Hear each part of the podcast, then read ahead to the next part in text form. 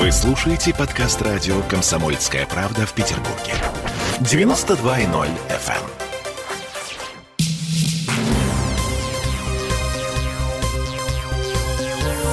Темы дня. Всем привет. В петербургской студии радио «Комсомольская правда» Дмитрий Делинский. И я, Леся Крупанина, и начинаем традиционно с цифры. У нас падает статистика по смертности от коронавируса. Второй день подряд падает. За сутки зарегистрирована смерть 25 пациентов. Но, но заболеваемость растет. За те же сутки 461 новый диагноз. Мы уже совсем чуть-чуть не дотягиваем до пика эпидемии. А, я напомню, в мае было чуть больше 500. В общем, смотрите, еще одна цифра. 230 человек выздоровели, а это значит, что число больных в активной фазе продолжает расти. Мы снова побили рекорд. Майский рекорд сейчас в городе уже 12 тысяч человек, которым нужно лечение от коронавируса. И вот результат. Смольный все-таки открывает временный госпиталь в Ленэкспо. С понедельника больных будут отправлять в пятый корпус выставочного центра. Это место, где еще полгода назад китайским туристам продавали сувениры в три. А сейчас там 295 коек для больных в среднем и тяжелом состоянии, в том числе 15 мест в реанимации с аппаратами ИВЛ. Ко всем остальным койкам просто подведен кислород. Но Андрей Сарана, первый замглавы комитета по здравоохранению, заявил сегодня, что власти научились на ошибках прошлой весны, поэтому здесь сейчас все по последнему слову техники с выделением красных, зеленых зон. У каждого блока свой цвет, одежда персонала, истории болезни, анализы, все своего цвета. Это чтобы быстрее ориентироваться. Э, кроме того, автоматически отслеживается влажность, регулируется температура воздуха, стоят фильтры. Э, в общем, все практически готово. Сейчас туда начали завозить пижамы и белье. В выходные здесь появятся врачи. Тем временем Александр Беглов констатировал очевидное. В своем контактике губернатор написал, что заболеваемость выросла на 38% за неделю. Число госпитализаций выросло на 21%. С коронавирусом сейчас работают 13 стационаров, но этого не хватает. И господин Беглов э, призвал горожан соблюдать меры безопасности в общественных местах, в транспорте, маски и перчатки обязательны к использованию. Это вопрос безопасности сохранения экономической активности города. Защитить себя и других несложно. Гораздо гораздо сложнее лечить достаточно коварную болезнь и восстанавливать силы после выздоровления. Это, это цитата. Угу.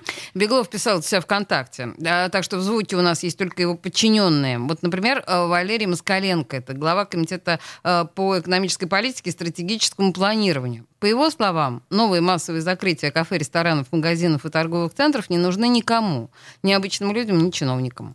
Желание вводить ограничения сплошные верные или отраслевые, конечно, ни у кого нет, потому что это подрывает и экономику города, создает много сложностей. Но соблюдение там масочного режима, соблюдение режима личной безопасности в части санитарно-педагогических правил, это надо выполнять. Соответственно, определенные команды дано на усиление контроля по этим направлениям. Да у нас инструментов контроля достаточно, или инструментов взаимодействия, но от э, достаточно жестких до просто штрафов за несоблюдение. Достаточно жестких, вплоть до так, наложения ограничений на работу организации. Ну, действительно, как бы многие расслабились, многие люди недовольны, что другие не соблюдают. И это абсолютно справедливо. По словам господина Москаленко, у него есть данные, что за несоблюдение масочного режима теперь штрафуют в 8 раз чаще, чем было. Но при этом, ну, смотрите, первое заднее требование надеть маску среднестатистический петербуржец слышит, когда спускается в метро. А слышит, э, надевает, эм, чтобы тут же снять, как только кордон на выходе, на входе в станцию останется за спиной.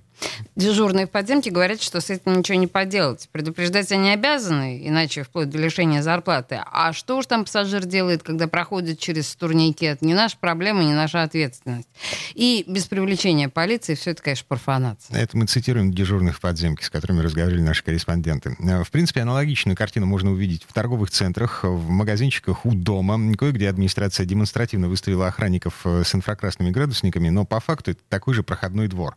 Хотя в некоторых торговых центрах охрана распускает слухи о том, что с прошлой недели по магазинам начали ходить сотрудники полиции, переодетые в штатское.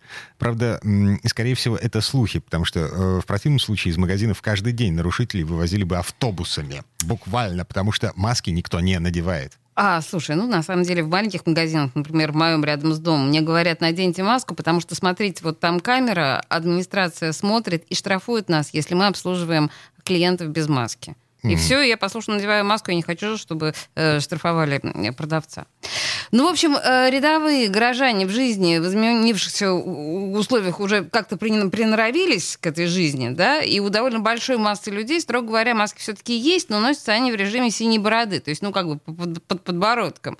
Или в случае острой необходимости на минуту-другую натягиваются на нос. А, маленькая деталь. В Москве, в Первопрестольной, где э, ситуация немножко опережает нашу, ну, как обычно, на неделю, на две, э, там сейчас э, ходят слухи о том, что будет вводиться пропускной режим, режим самоизоляции, там, значит, э, пожилым людям запретили выходить из дома, и как это отслеживают?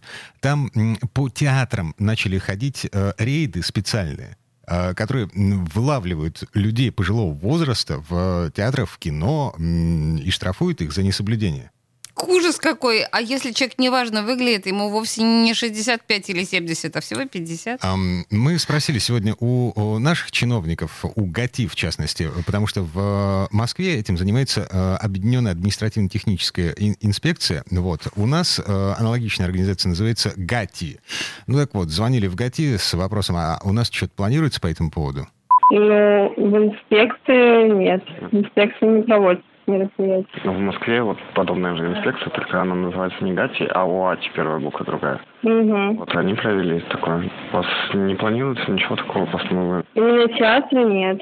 А что проверяете? Может? Нет, тоже нет. Ну и в планах такого нет, да? Нет.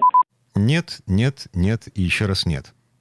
А, По-моему, специ... ты расстроен этим. Э, такой креативный московский подход. Нам очень хочется, чтобы у нас тоже такое было. А специалисты на все это смотрят с плохо сдерживаемым неодобрением. Вот, например, по словам заместителя директора по инновационной работе НИИ Пастера Александра Семенова, чтобы понять, что ждет э, Россию и Петербург в будущем, можно посмотреть на опыт европейских стран. Такой тяжелый, безрадостный опыт, в общем-то подобного рода преждевременное ослабление мер, неважно, карантинная усталость, это либо власти, как, например, в некоторых странах Европы, слишком рано отменили все эти ограничения. Ну что, мы видим, пожинаем сейчас плоды того, что творится во Франции, в Испании и так далее. Вот у них пошла полноценная вторая волна. У нас второй волны пока не было. Мы просто нормально справились, да, дали народу послабление. Народ, ну, вы знаете, как на диете. Сбросил первые полтора килограмма, ура, можно пойти тортик поесть. Вот здесь то же самое. Народ слишком расслабился. У нас приняты хорошие установления, их надо просто соблюдать. Если сейчас опять начать, простите, не пускать в метро без маски, штрафовать за ее отсутствие, соблюдать социальную дистанцию и так далее, мы быстро придем в норму. Быстро это какой период? Ну, как обычно, две, две с половиной. С момента, как начнем выполнять эти ограничения, две недели. Мы стоим перед выбором, либо мы сейчас будем сознательно соблюдать не очень удобные, не самые страшные ограничительные меры, либо мы через какое-то время получим полноценные ограничительные меры, как это было в мае месяце, когда всем не нравилось, и все сидели дома. Это выбор граждан, бога ради. Замдиректора по инновационной работе НИИПАСТЕР Александр Семенов. Вот о, о, ультиматум. Это напрямую ультиматум тем, кто не носит маски. А, не хотите а, надевать маску сейчас, получите полноценную самоизоляцию, карантин, локдаун полный. Сами виноваты, сами виноваты во всех болезнях, и в пандемии, и в карантине. А, в общем, карантин, тотальный запрет в Петербурге в принципе возможны. У Смольного есть планы по этому поводу. Вице-губернатор Евгений Елен на этой неделе говорил, что новый локдаун будет объявлен, если больницы перестанут справляться и больных придется укладывать в коридорах. По разным прогнозам, пик второй волны придется на декабрь или начало января. Причем в прогнозе, рассчитанном по данным Комздрава, в пессимистическом сценарии в Петербурге ожидается 48,5 тысяч больных ко 2 января.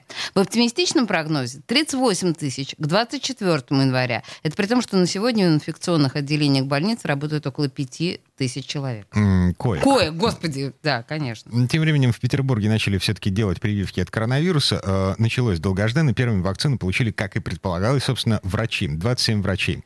Шестеро из Боткинской больницы и 21 из 40-й горбольницы, собственно, куда и поступила первая партия вакцины. Вот что говорит Ольга Архипова. Это врач-иммунолог 40-й, которая, эм, собственно, и делала прививки. Реакция на коронавирусную вакцину сходна с возможными реакциями на любые другие а, вакцины. То есть это входит в рамки нормальной вакцинальной реакции. Может быть повышение температуры, может быть недомогание, ломота в суставах, какой-то дискомфорт, который продолжается не более двух суток. И, соответственно, очень хорошо купируется парацетамолом или ибупрофеном. Вся вакцинация от коронавируса проходит э, систему регистрации, которая дублируется на портале госуслуг. И каждый человек может через свой личный кабинет на портале госуслуг заполнять предложенный дневник самонаблюдения. Но никаких э, каких-то необычных, атипичных реакций, ну, во-первых, мы не видели. По опыту коллег города Москвы, которые используют эту вакцину чуть раньше, в принципе, все очень благоприятно, переносится вакцина хорошо. Уже есть какие-то московские наблюдения по поводу того, что формируется хороший, стойкий иммунный ответ я напомню, первая партия вакцины, она такая пробная, всего 40 доз. Э, на ней отрабатывали логистику, технологии применения. В ближайшие недели в Петербург привезут еще 4,5 тысячи доз вакцины. В первую очередь э, будут прививать медработников. Ну и еще одна новость, э, собственно, для того, чтобы поставить точку в теме коронавируса на сегодня. Министерство культуры предложило отменить Петербургский культурный форум. Он планировался на ноябрь, но вот, судя по всему, не состоится. Официального подтверждения о том, что решение окончательно принято, его пока нет. Ну, это вообще совершенно невероятно. Слушай, ну это же ключевое событие осени в Петербурге. Неужели его действительно отменят? Um, есть высокая степень вероятности. По крайней мере, это пока на уровне предложения Министерства культуры. Решать э, Смольному. Ужас, но, ужас. Ну, посмотрим. В конце концов, э, ситуация меняется каждый день. У нас сейчас уже практически столько же э, заболевает коронавирусом людей, сколько было в мае на пике эпидемии. Темы дня.